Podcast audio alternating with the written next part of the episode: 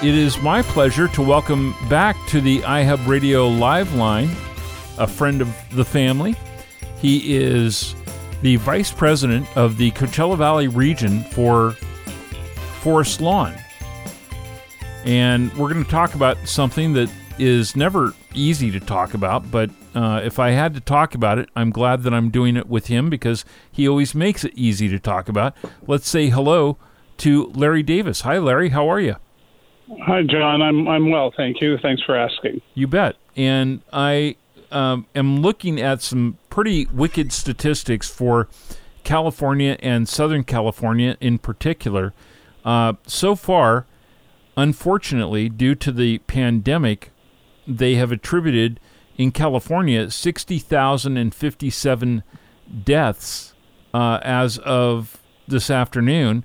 And here in Southern California, covering a five county region of LA, Riverside, San Bernardino, San Diego, and Orange County, the number is right around 40,000. So, like two thirds of the state's population that has passed due to conditions related to the coronavirus have been here in Southern California. You can't think about that and not think about the impact that that has had on your industry.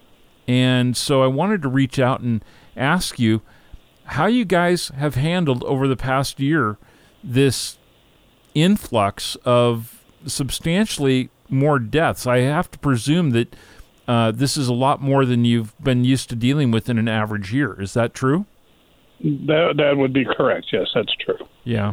Yeah, it's been um, it's been very uh, it's been a difficult year for all of us, as it has been for the families we serve and everyone in in the nation. Um, and people don't often think what happens. You know, they know people die, and then you don't hear, you know, about the individual where they go or what mortuary handles it or what kind of services they have.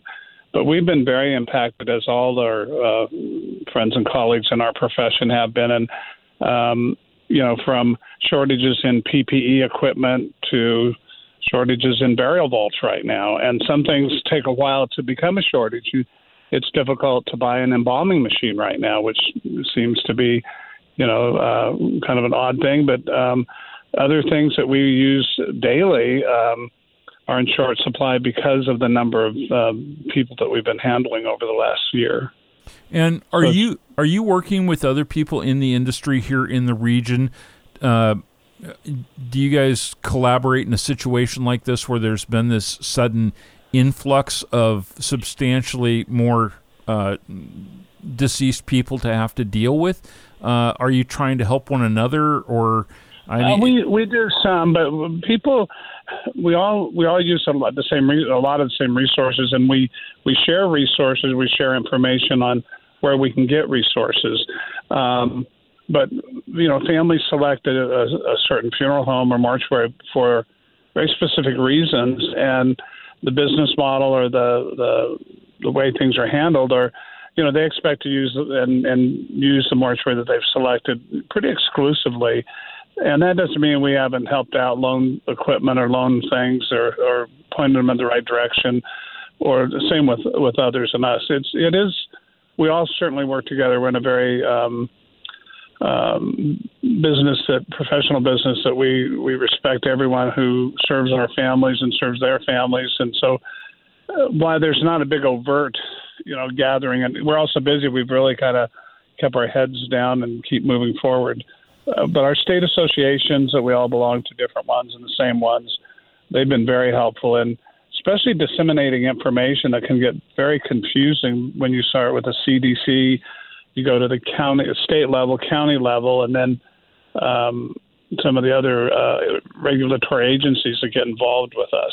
So, have you or others that you know in the industry been put in a situation, Larry, where you've had to tell somebody there's no room at the inn, we can't help you? We have not. No, we, well, that's good. We we have not, and we we would not uh, there have been some, not, and I don't know any in our specific area, but we've received calls from people that have, uh, especially out of the area, that don't know the area. That, like, I had a call from a, a friend of mine that um, used to do business in this area, and uh, her son's father-in-law had died, and she thought he was in Corona, but he was in Chino, and she didn't know how far Chino or Corona was from us. Uh.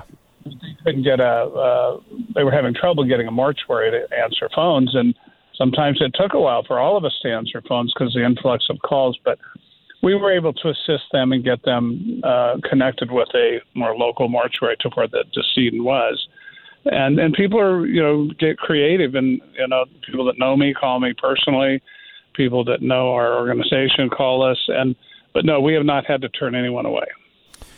Do you think that uh, in part the impact of something like this where people who never thought that they were at a point where they were going to have to plan ahead uh, does this actually help businesses like yours market the importance of doing advanced planning? Because suddenly there's a lot of people who thought probably that they were not going to have to deal with, you know, death being in a different situation all of a sudden, just as though it was, you know, some sort of a sudden accident that had happened.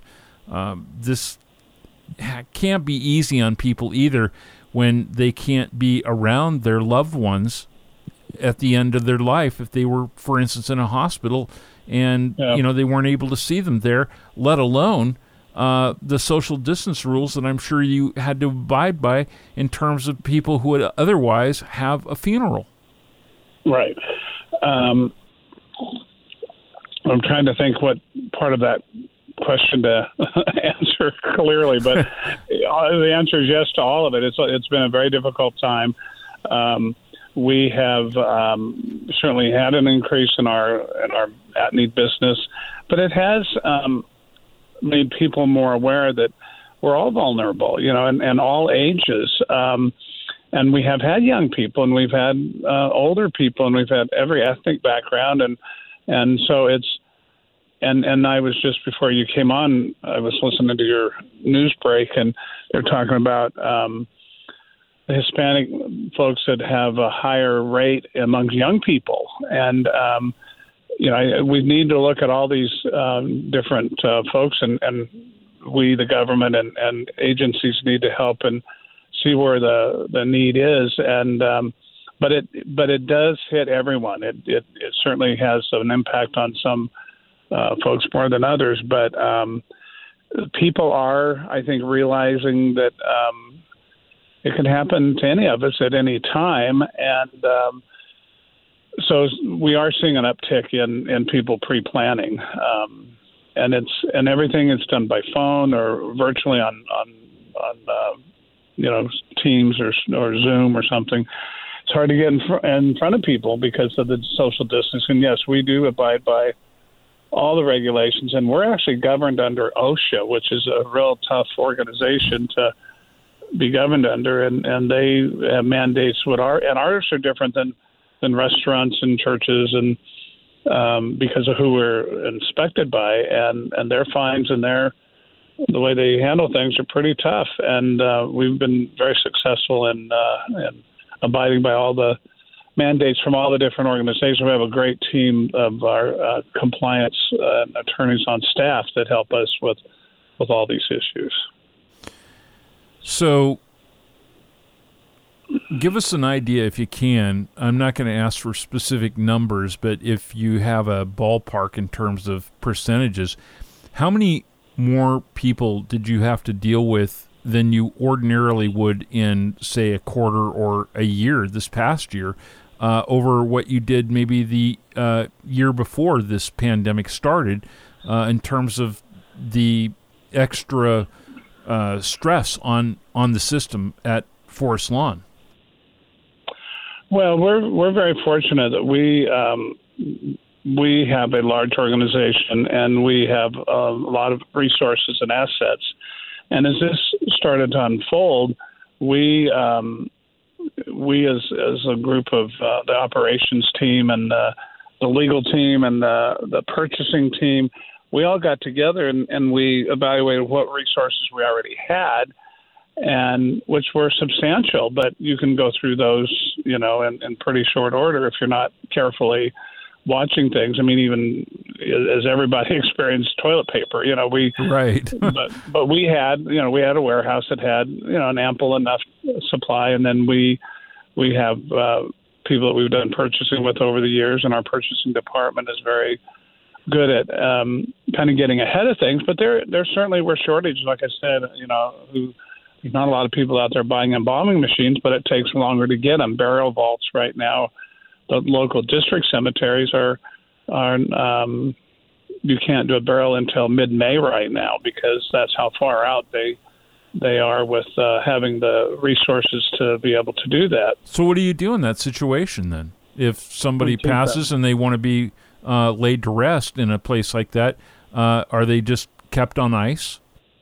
Well, there we we are encouraging embalming because that helps the preservation, but they are kept in refrigeration. We've added refrigeration units uh, to all of our parks, and um, we keep them very respectfully and, and dignified as we do anyone. And and and we can we can allow for that much time. Um, you know, there's been some that we've had to wait several weeks or months for because of travel or or different issues that come up and and restrictions on things, especially um, uh, transferring remains out of the country, have been very difficult and somewhat into the country is difficult. So, but people are they're uh, they they trust us. We tell them the truth. We we share with them. We keep them very much informed of what each issue we have, and and um, we can only do what the law permits and what the safety issues are for our staff and for the families. And so certainly we've reduced the number of people that can come into the building. That could, I mean, we went from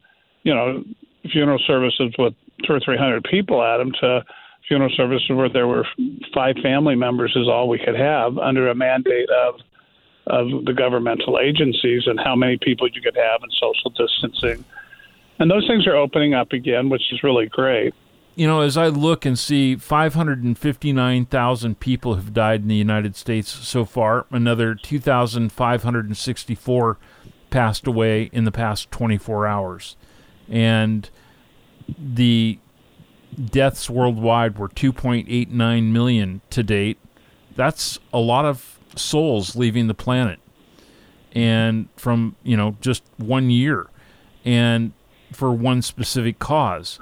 So I imagine that some people are going to think, well, if you're in the funeral industry, you're probably making bank. You're probably cashing in. And that's not necessarily the case, is it? Because I have to also imagine that in a circumstance like this, you also have a lot more investment that you have to make to be able to keep up with and accommodate the need to bury loved ones.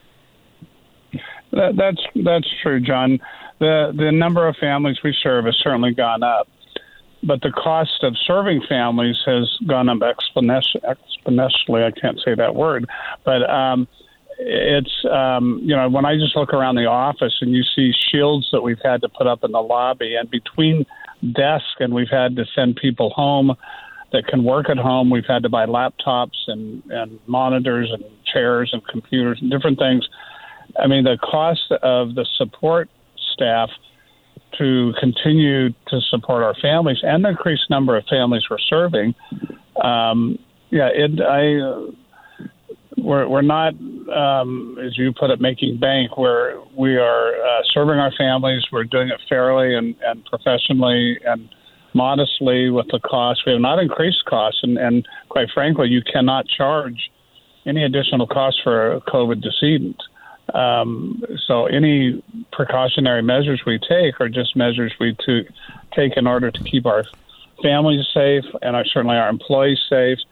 And in the mortuary, in, in the preparation room, and when we handle a decedent, no matter what they die of, we handle, handle everyone with universal precautions, and we have for years. And those precautions continue to, you know, improve with time and as we evaluate what those precautions are. But um, you know, we we've survived some very serious uh, health crises, the AIDS crisis, the SARS, and the other um, flu syndromes that we've had, and and certainly COVID. And uh, we don't have our our staff members getting COVID from decedents um, because we take universal precaution, but we don't have them getting any other kind of uh, illnesses from decedents, um, and we don't. It's not spread that way. So yeah, uh, but. Uh, to focus more on the question of costs and, and profits, um, we're not um, we're not making bank. We're not we we are uh, conservative in how we price things. We have not had any increases in pricing uh, as relationship to the COVID, and um, the cost of serving families is greater because of all the things we do. So, in, uh, absolutely understood. Look, I know that um, what it. I felt so relieved back in February when we had a celebration of life for my co founder of this radio station. And he had passed away right before Christmas last year. And mm-hmm. I know that it would have killed me personally to not have been able to gather with people, loved ones, uh, to celebrate his life. And his family, in fact, had to postpone having a family service uh, because of uh, other ailment in the family at the time, and so they still have not been able to celebrate his life outside of the small gathering that we had. For the thousands and thousands of people who have lost somebody, whether it was because of COVID or for other reasons, uh, during this time, uh, how have you managed to make the services at least as respectful and as uh, accommodating as possible in light of the social distancing and those kinds of, of considerations? Right. That's a good question. We we have we always maintain uh, professionalism and a, and a respect for our families and our uh, the decedents that we serve. Um, we have worked to really change the, our model of we can't have them in the chapel. We we've had chapel services, but they have to be smaller services. We've had, but we've moved outdoor services, and now that it's warming up, those are going to be a little more difficult. But as now we're able to open more venues, we'll be able to go back in our chapels. Great, fifty percent. Larry, I'm sorry that we're out of time here going into the news, but I'd like quickly okay. for you to give us a phone number where people can get a hold of Forest Lawn. Sure, 760 328 3112. Great. Thank you so much for joining us. And you. I'll look forward to catching up with you again soon. Okay. Thanks All right. for the time. You bet. Bye-bye. That's Larry Davids joining us from Forest Lawn in Cathedral City.